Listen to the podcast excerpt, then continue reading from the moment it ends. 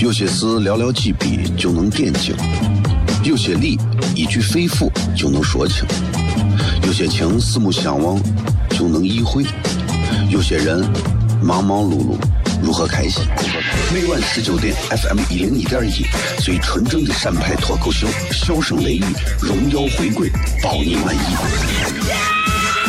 那个你最熟悉的人和你最熟悉的事儿都在这儿，千万别错过了，因为你错过的不是节目，是世界。低调，低调，Come on，脱头像？什么是脱头像？我怎么会知道？我才三岁，拜托，我就知道一点。你应该听，笑声雷雨，哈哈哈哈！因为这就是脱头秀。还有，因为他是我爸爸，哈哈哈哈！好笑吧？这就对啦。节目吧。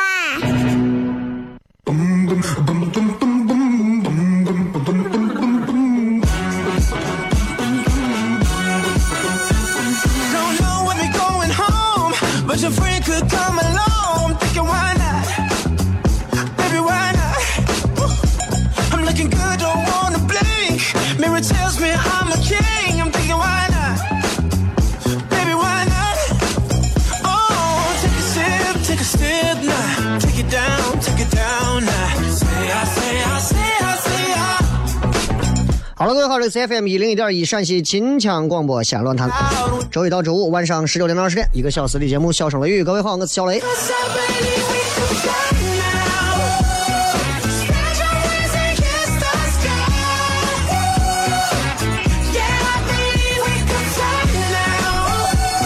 这外头下雪啊，西安今天下雪，二零一八年的第一场雪啊，比二零一七年来的早一些。下点雪总是好的，对吧？首先对这个病菌的这个应该是好的，而且听说这个雪也是，也是对吧？通过除了这个老天下雪，还有人工降雪各方面，反正就是要保证这场雪下下来啊。反正我是现在已经很清楚了，只要天气预报各方面的天气象台只要断定一月三号必须下雪，我跟你讲，多半都是人工的。啊，这也是人定胜天的一个保证，对吧？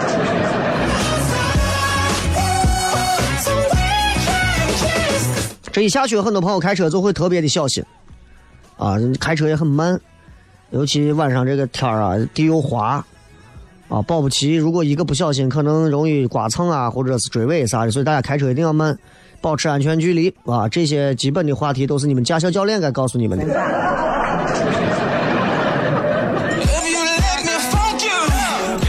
这一下雪啊，你看几家欢乐几家愁。呃，反正我年纪轻轻，看着壮年的一个，对吧？壮年男子啊，在雪地里走路跟个老头一样。我不知道你们发现没有，见这个下完雪，这个地滑的很，特别滑。我穿着鞋啊，这鞋底子跟那地面完全就不抓。哎呀，把人我就害怕摔跤，啊，就就就觉得，所以你看很多人走路都特别小心。一下雪，让这个城市都节奏都放慢起来了，也挺好的，啊！我记得在多少年前的时候，我当时应该是在至少是五六年、六七年前的时候，我当时还开的是我当时最早买的那辆车。凌晨四五点的时候，我四点多啊，三四点一下班，从台里头值完业绩回来，啊，对我们台里头管值机也叫值业绩，对。然后晚上三点关机啊，整个直播台关机，然后。出去一看，咦，全部车上都是冰和雪，花了半个小时热车把冰和雪吃掉，然后慢慢往出开，花了四十分钟从台里头才开回到俺屋，就最早俺胡家庙那边。但是一路上开车的感觉特别好，因为地面全部是纯白色的，所有你看见的车啊，就像是放了十倍的慢镜头一样，爽，有意思啊，特别好玩。所以下雪天了，有很多的朋友也可以出来打个雪仗，玩一玩啊，还是稍微把自己劝一下，注意一点这个防寒保暖呀，各方面的这个事情。其他就没有啥要跟大家说的了。嗯，很多朋友在咱的这个微博、微信上，对吧？经常会留言说自己开心不开心啊啥的，没有啥开心不开心的，真的。你看咱今的互动话题，简单明了，一句话说一说下雪天能让你想到什么样曾经的故事。我一到下雪天，我就会想到吃热饺子。我一到下雪天，我就会想起来，除了打雪仗，除了跟雪有关的，我会想到雪背景下的一些事情。呃，我记着在有一年下雪的时候，呀，我一个人在外头走了很久很久。那是一个关于爱情失败的悲伤的故事，啊。总而言之，我觉得人嘛，任何时候，尤其听咱节目的朋友，能选择在这个时间段听这档节目，原因很简单，就是图开心。没有任何一个人说：“哎呀，这会儿人我心情太好了，叫我找个烦闷的节目听一下，过来听咱这个节目，是吧？”当然，除非你是一个外地的朋友，一句西安话都听不懂，你可能会很烦闷，是吧？开心，开心，开心，我觉得是一种选择啊。任何时候开心都是一种选择，你可以选择开心，也可以选择不开心。每个人都可以选择让自己开心起来，每个人都可以。你可以选择把车停到路边走路。欣赏雪景，让雪迎着你的脸吹，打在你的额头上。你也可以选择开车，错过很多的雪景，但是你可以平稳的到家，对吧？所以我觉得开心这种事情，任何时候我们都能去选择。不要跟我抱怨说我不开心，我我工作不开心，我事业不开心，爱情不开心，我跟家人说话不开心，我一个人待着不开心，都是你自己选的呀。你完全可以选择让自己开心的事儿做。人如果一直都特别的不开心。真的是自己选的，你不开心怪不得任何人，你自己做的。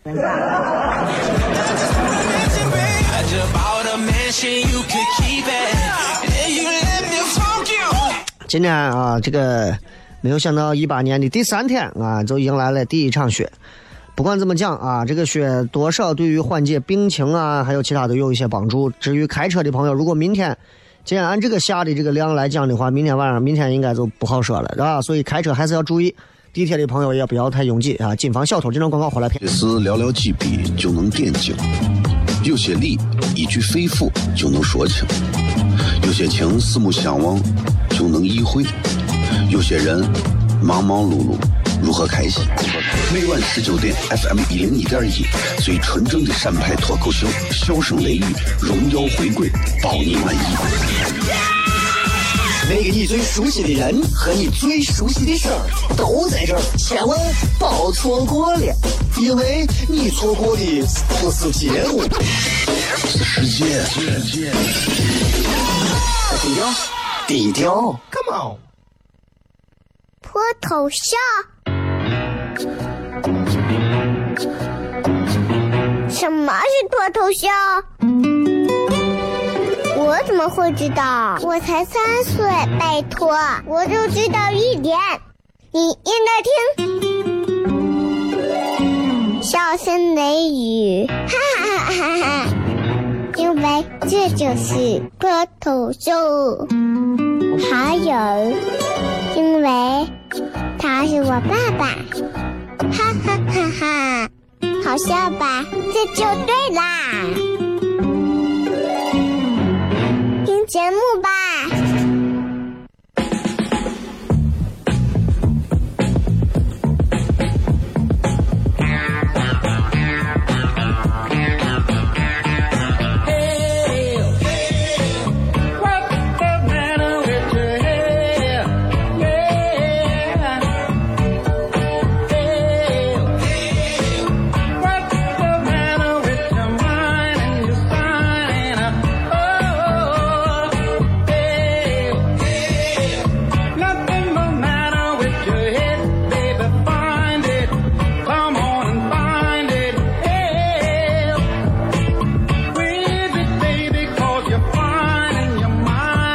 各位继续回来，笑声雷雨，各位好，我是小雷。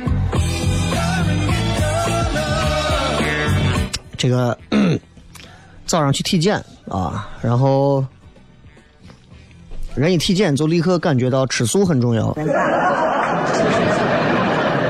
人们对这个吃素好像就变成了一种很很难能可贵坚持下来的一种东西啊！所有体检完的人都告诉你多吃点素，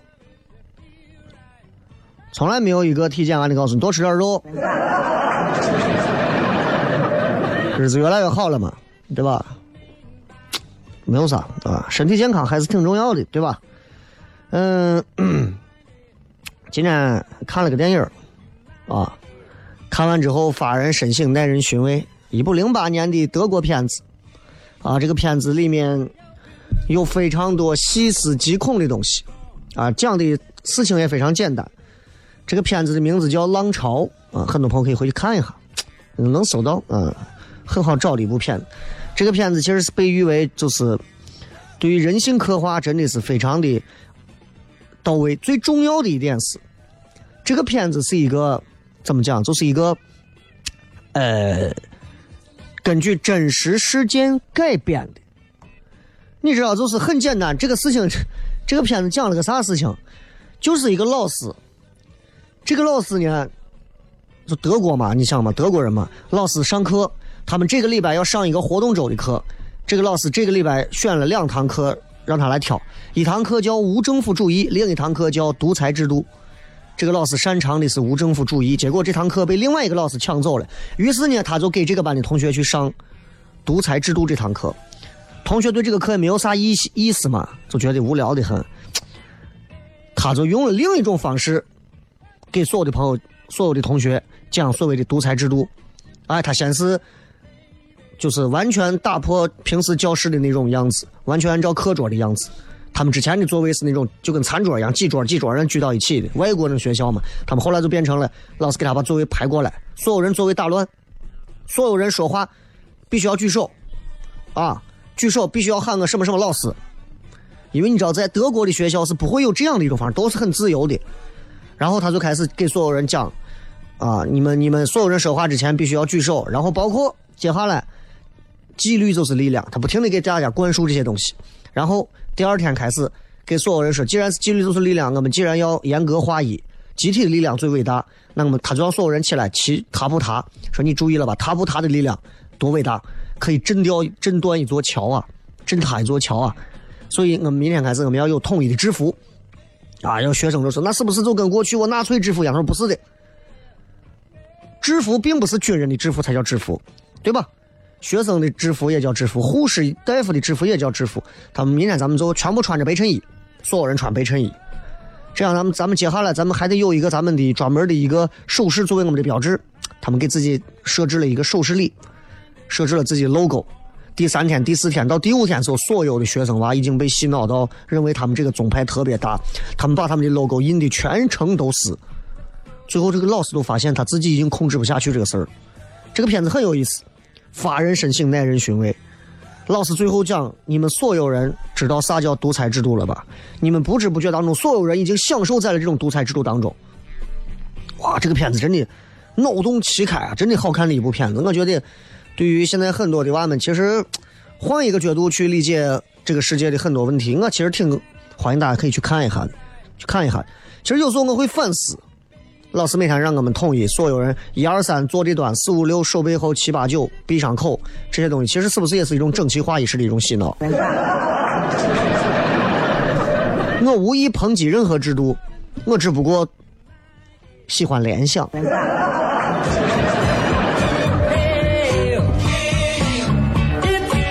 接着今天这个事情，然后我突然又想到今天还有一个事情，就是这个一个小的新闻。啊，就是这个新闻，就是前段时间说是昆明发生的一个事情，一个演员叫个刘杰的演员，我不知道你们知道不知道这个事儿。演员这个女女娃跟她未婚夫到医院呢去看她外婆病了，就去医院，结果在住院部楼底下呢就遇到一个喝醉的人，不小心碰了一下，这个喝醉的就骂起来了，最后这情侣就跟这醉汉就开始理论，结果这醉汉呢。跟你理论啥呀？你跟醉汉咋理论？二话没说，拔出刀子，冲着这女娃两刀，一刀心脏，一刀脾脏，就这完了之后，醉汉还没停，拿着刀接着追他未婚夫，腿被砍了三刀，还跑。这一下就因为一场无端的争执家破人亡。借着这个事儿，我想跟大家今天好好聊一下。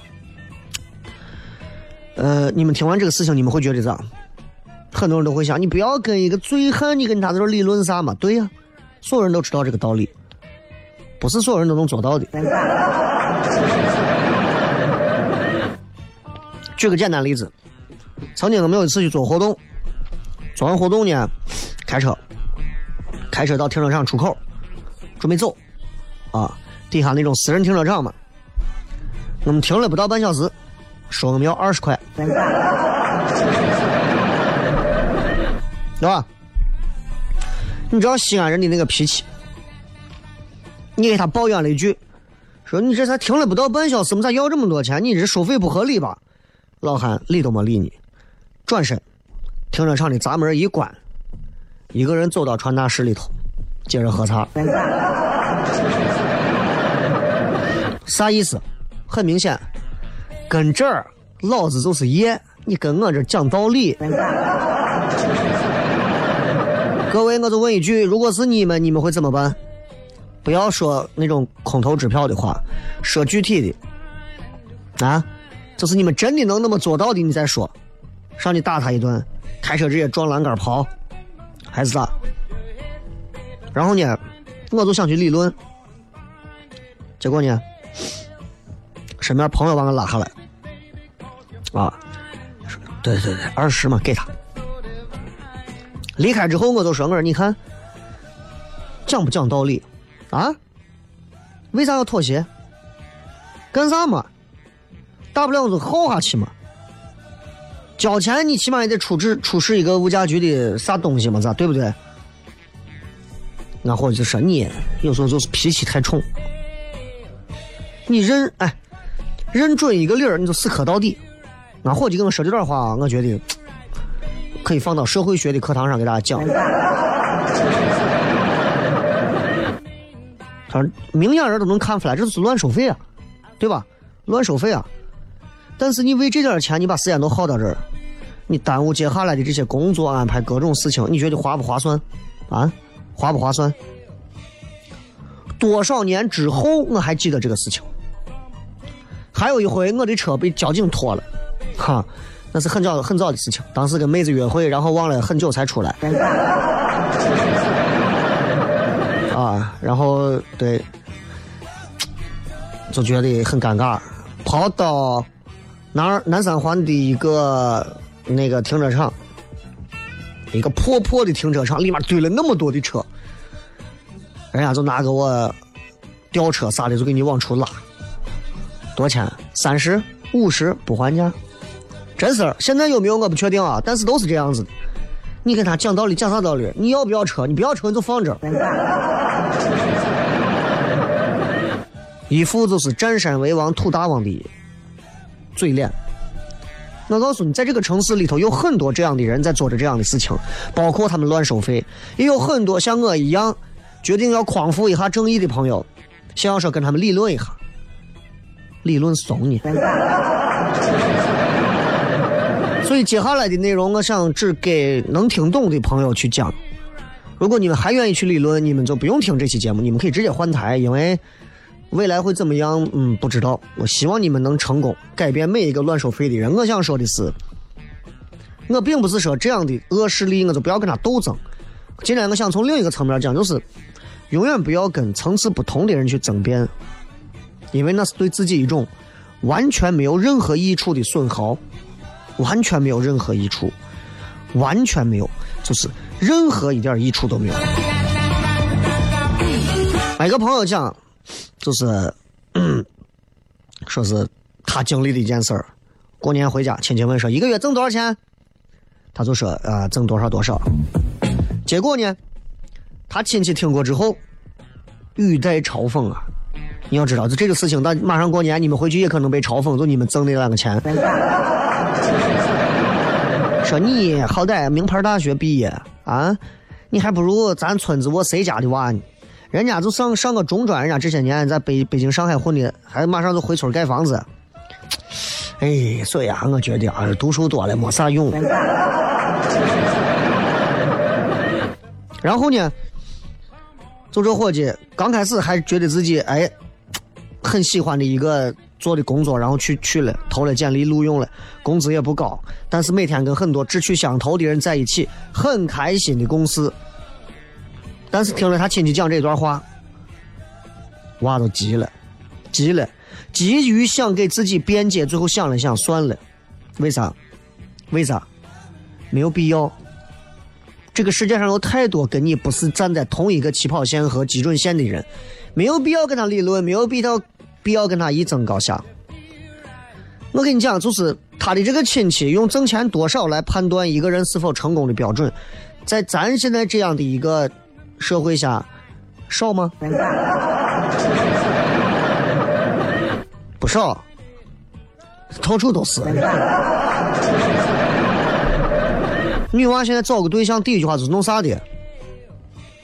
一听工作，那不行嘛。光我在星巴克坐到位，我都听了多少回我女娃在那说：“哎，你哎，我新新找的男娃是弄啥的啊？干啥的？干啥的？那不行嘛？你是试过了，我们就知道不行嘛。你说现在这这都都成啥了，对吧？咱们稍微几段广告吧，回来之后继续跟各位小声雷雨。有些事寥寥几笔就能点睛，有些理一句肺腑就能说清，有些情四目相望就能意会，有些人忙忙碌碌如何开心？每晚十九点，FM 一零一点一，最纯正的陕派脱口秀，笑声雷雨，荣耀回归，包你满意。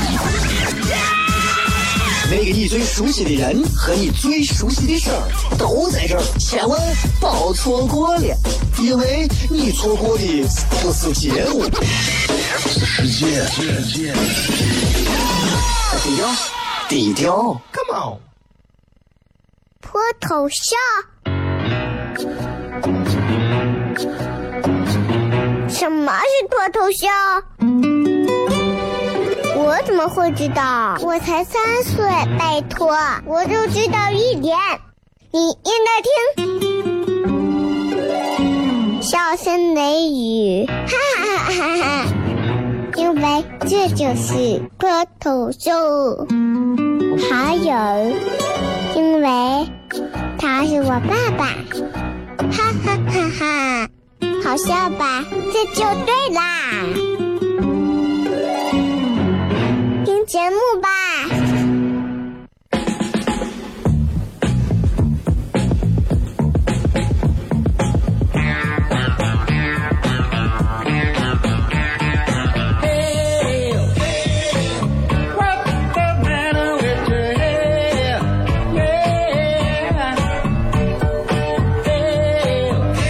欢迎各位继续回来，笑声雷雨，各位好，我是小雷。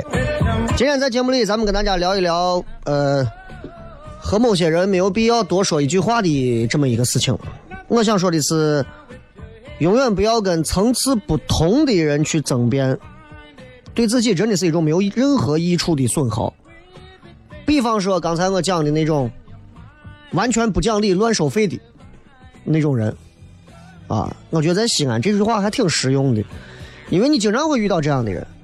逢年过节的时候，你到西安周边的各种各种所谓的什么。什么什么什么村儿，旅游景点去，你总能碰到这种，看似一切开发的都很文明，人没跟上。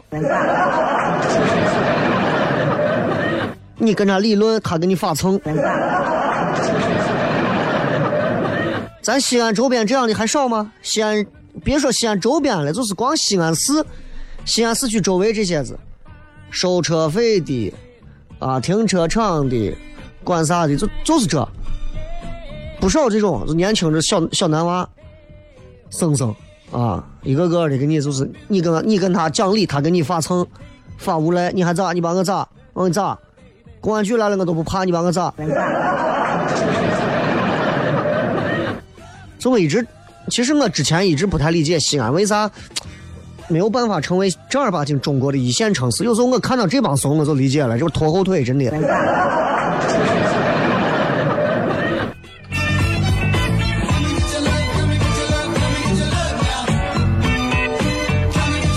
包括后来你们要是有一天过年了回家了你的亲戚说咦你这钱挣的太少了嘛你不能这么读书你要干那个干这个。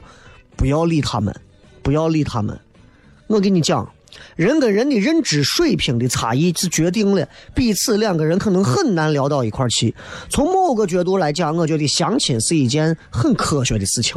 你跟这个男娃话题越聊越爽，你们聊到如家都可以。你跟这个男娃说一个话题毙了，说两个话题毙了，说几个话题全凉，你们就点一首《凉凉》就再见吧。就那些根本都不在一个频道的人的面前，任何事情你想争个明白，你是不是自己寻烦恼？我现在就是经历了这些事，尤其去年这一年，我觉得我这一点上我还是有所长进的。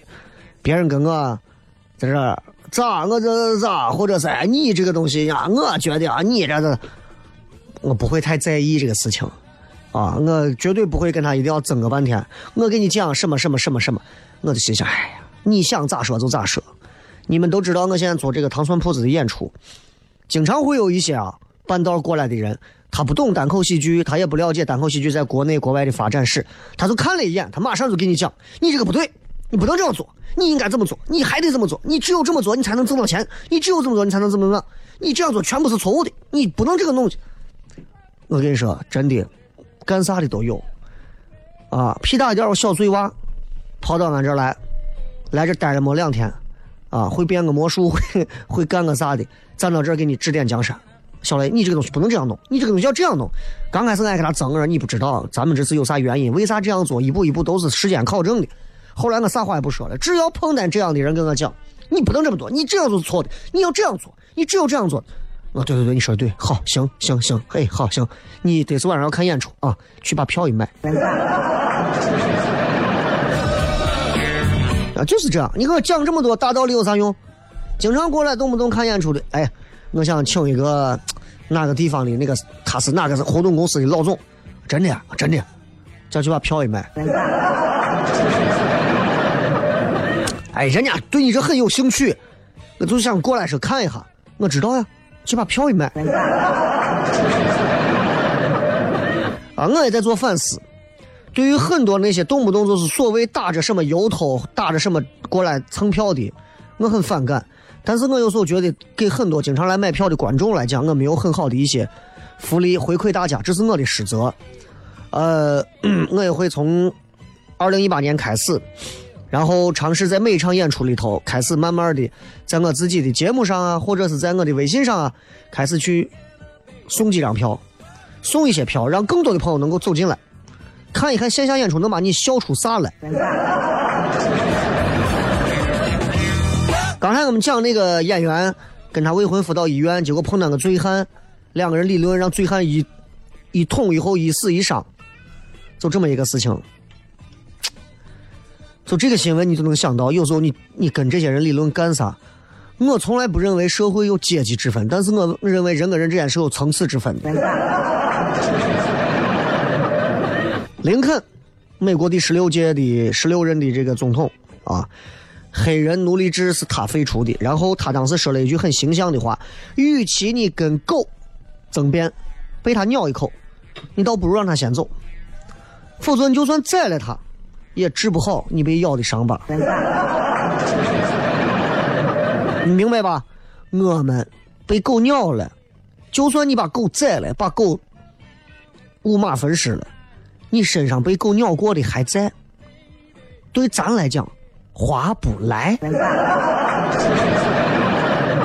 同样放到人身上也是这样，对吧？你跟什么样的层次的人争辩，那就注定了你会沦为什么样的人了。你去看一看菜市场里头跟一个小商小贩在玩争辩的一个买菜的，他也就是到这儿了，他也就到这儿了，他绝对不会在单位里头跟他领导争辩，但他敢在那儿为了一个土豆一块两毛五还是一块两毛七争辩半个小时以上。你们很多开车的跟个收停车费的争辩，你跟人家争啥嘛？人家挣的是辛苦钱，人家又不是又不是挣的是啥别的钱，因为人家网管坐到位收费，人家你就站到位大冷天对不对？收你的钱都是有规定，你又不会胡掏你的钱。你有本事你要争，你不要跟我穿蓝衣服的收停车费的争，你跟我野场子的我停车费的我小男娃，一个个出的社会头，墨西哥的头中间一圈周围没有，还剃掉两道，哎，染个什么颜色，弄个纹身，穿个我紧身裤，配一个我啥鞋，你跟我争。这个社会有时候就是这样，社会多元化之后，看人下菜碟的人越来越多，很奇怪。你今天开一辆奥拓走到前头，后面的啥车就敢对你闪灯。你今儿前头开个宾利，我跟你说，后头车都怂的跟狗一样。我告诉你，这个社会有时候就是这么现实，现实到开车都能看得出来。我观察了无数回这样的情况。你如果开一个奔奔驰很贵的奔驰，或者开一个很贵的一个，我跟你讲，后面的车给你闪灯、摁喇叭，他都会先考虑一下。但你如果开一个很破的、很烂的，后面车给你闪灯是不遗余力的、奢侈的给你闪灯。哼，有时候就是这样，你你你自己去观察。所以这个世界有时候大到就是，因为不是每个人都在一个层次嘛，所以你在生活当中，如果被人不理解了，如果被人被人有任何的误解或者啥的，真的，现在时代不同以前了，真的劝大家不要急着去跟别人争，不要去跟别人辩。尤其很多人说我这个人总有个好胜心，我一定要跟别人争，争怂，你不要跟人争，输赢没有用，你要清楚，并不是所有人都能配得上你的解释，对吧？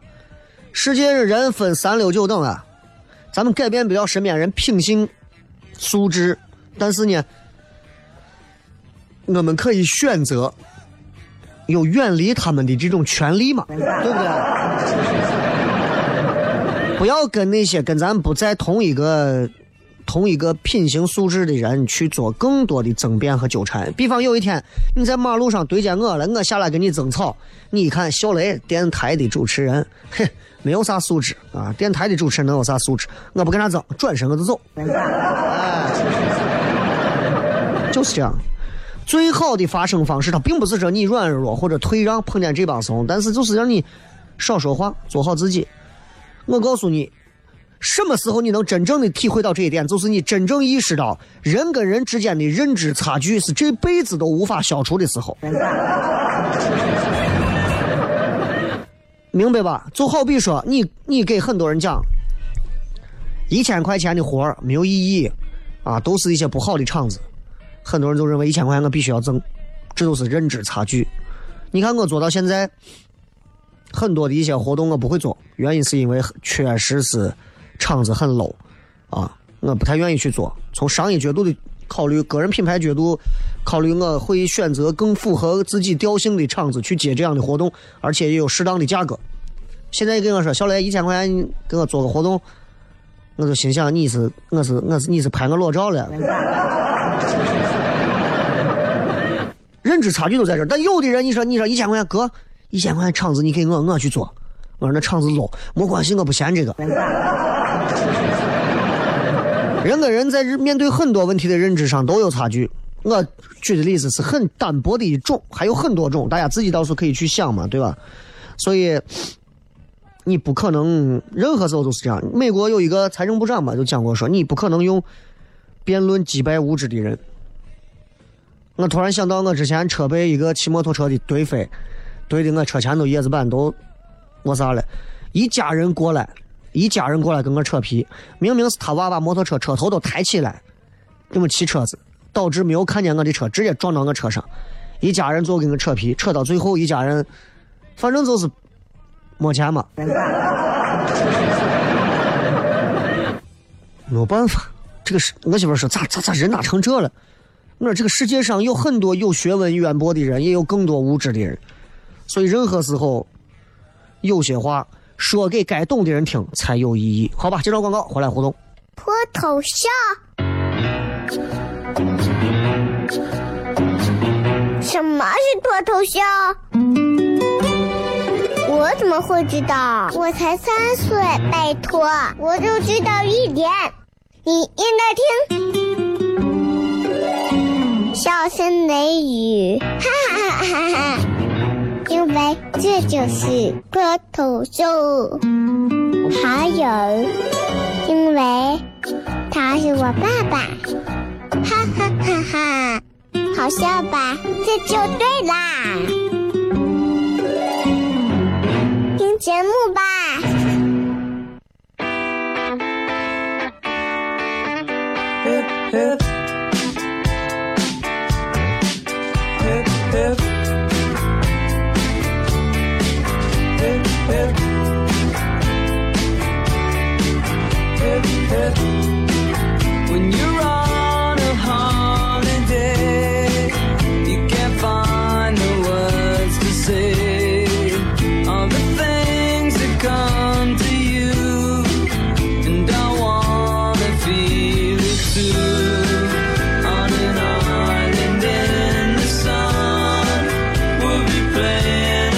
欢迎各位继续回来，笑声雷雨，各位好，我是小雷。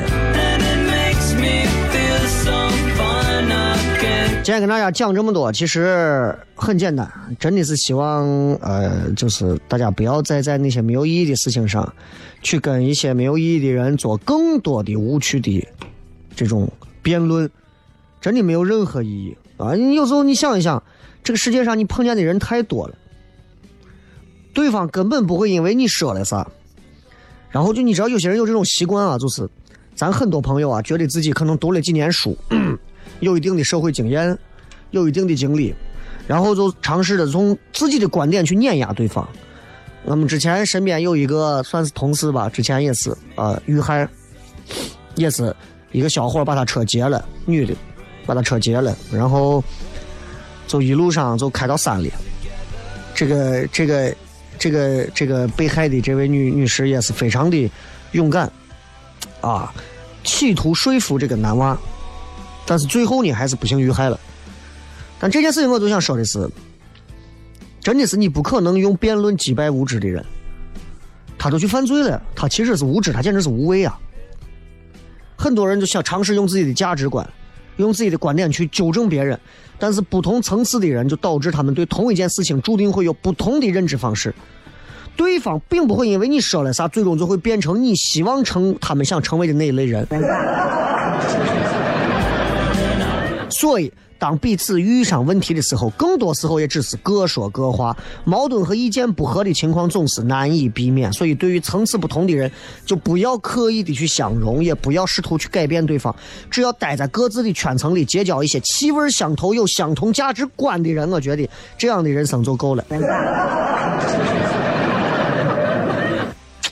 就是这样。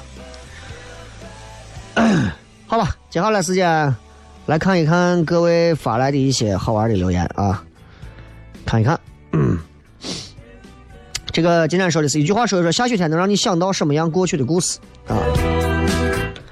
下雪天其实有很多好玩的故事，也有很多值得大家去回味的东西。呃，小的时候下雪想到的最多的就是哇，可以打雪仗呀，可以玩这个，可以玩那个。现在就是一下雪，我真的我步履蹒跚，真的是，真的是就是恐惧啊！我现在我现在是真的就喜欢，就喜欢那种阳光、蓝天、白云、微风，就是我说的西安的春天和初秋、初春，哇，那个感觉太好了。西安春天一会儿就过，一会儿就过去了，过去就没有了。西安就那么一段儿温度在二十四度左右的西安，是这个世界上最完美的城市，没有之一。你们同意吧？西安春天真的是最爽的，蓝天白云微风，空气当中漂浮着冰封、啤酒花，然后烤肉、泡馍、油泼面、辣条子的味道。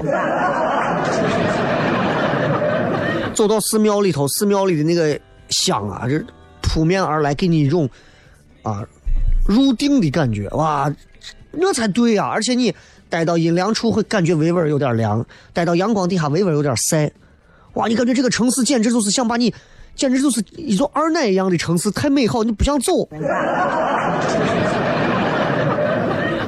一到夏天，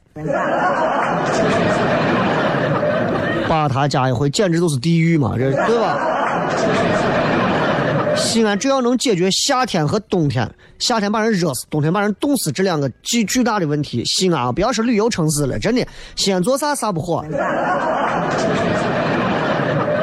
来看看各位说的啊，这个说晚上可以去做头发，这是什么毛病？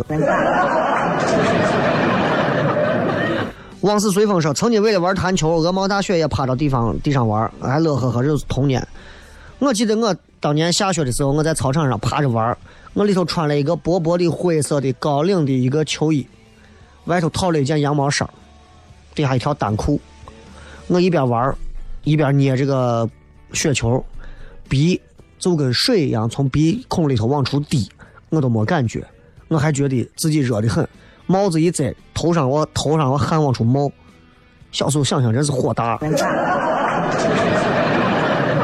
不要昵称说往衣服里塞雪球啊！我们很多人都干过。我最后一次干这个事儿应该是在初中。葫芦娃说小雪是房房檐上的冻的天然冰冰棒，好好吃啊！那会儿就是喜欢看见哪个房子上有冰溜子，拿个石头给它砸下来或者背下来，那就觉得啊美得很。现在长大就对这种童趣就丧失了很多，啊！以前是过年时候下雪最幸福，童年在新年和小伙伴一起玩雪，玩的火柴炮，每个人都穿着厚衣服，所有小伙伴挨家叫一遍。中午吃饺子，晚上打游戏，每天又玩不够，总期待第二天。我认为最有年味的一段时间。我当年还记得，就是大人会在院子把雪堆成一堆，然后我们就在雪上头扎上各种有好玩的。烟花爆竹，我印象最深有一个烟花爆竹，底下是一根竹棍子，上面是一个叫齐天大圣的，齐天大圣拿着一个这个金箍棒，然后你点它，它两头就会窜火，窜的很长，然后它还会旋转，就像孙悟空在转棒子一样，啊，这个印象特别深。呃，杜十娘说，零八年的一月啊，下大雪，我去医院生孩子，你娃是摩羯。超级玛丽说：“我想到小学时候在操场上弄一个滑道，然后排成纵队开始滑冰。但是你知道，就是那个纵队的滑冰，那个冰道最后也是下滑雪的时候最快变成土地的那个。”黄马说：“孩子啊，你听我说，那是一个雪天，我出门看到了一个篮子，篮子里装的是刚出生的你。你看故事看多了。”设计师说：“中学喜欢足球，雪地里也阻挡不了的奔跑。啊，下雪天踢足球真的别有一番韵味儿。”Miss Five，我上初中的时候，每年第一场雪都会跟同学去小区的湖边玩。我俩穿着很厚的羽绒服，那个时候奶茶店还没有现在那么多，我俩每人买个冰淇淋在那玩一下午。现在我们长大也没有那个闲心思，那个小伙伴自初中毕业后也没有啥联系。但我想，我们应该都会在这种银装素裹的日子里想起彼此吧。你想多了。下雪天总有很多人会有很多的想法，也会有很多人在各种的抱怨。作为孩子可能会很快乐，作为成年人可能会很烦躁。但不管怎么样，下雪天会陪伴我们一生。希望每一个人都能在下雪天里找到不一样的自己。最后一首歌送给各位，拜拜。一颗尘埃，偶尔会恶作剧地飘进我眼里，宁愿我哭泣，不让我爱你，你就真的像尘埃，消失在风里。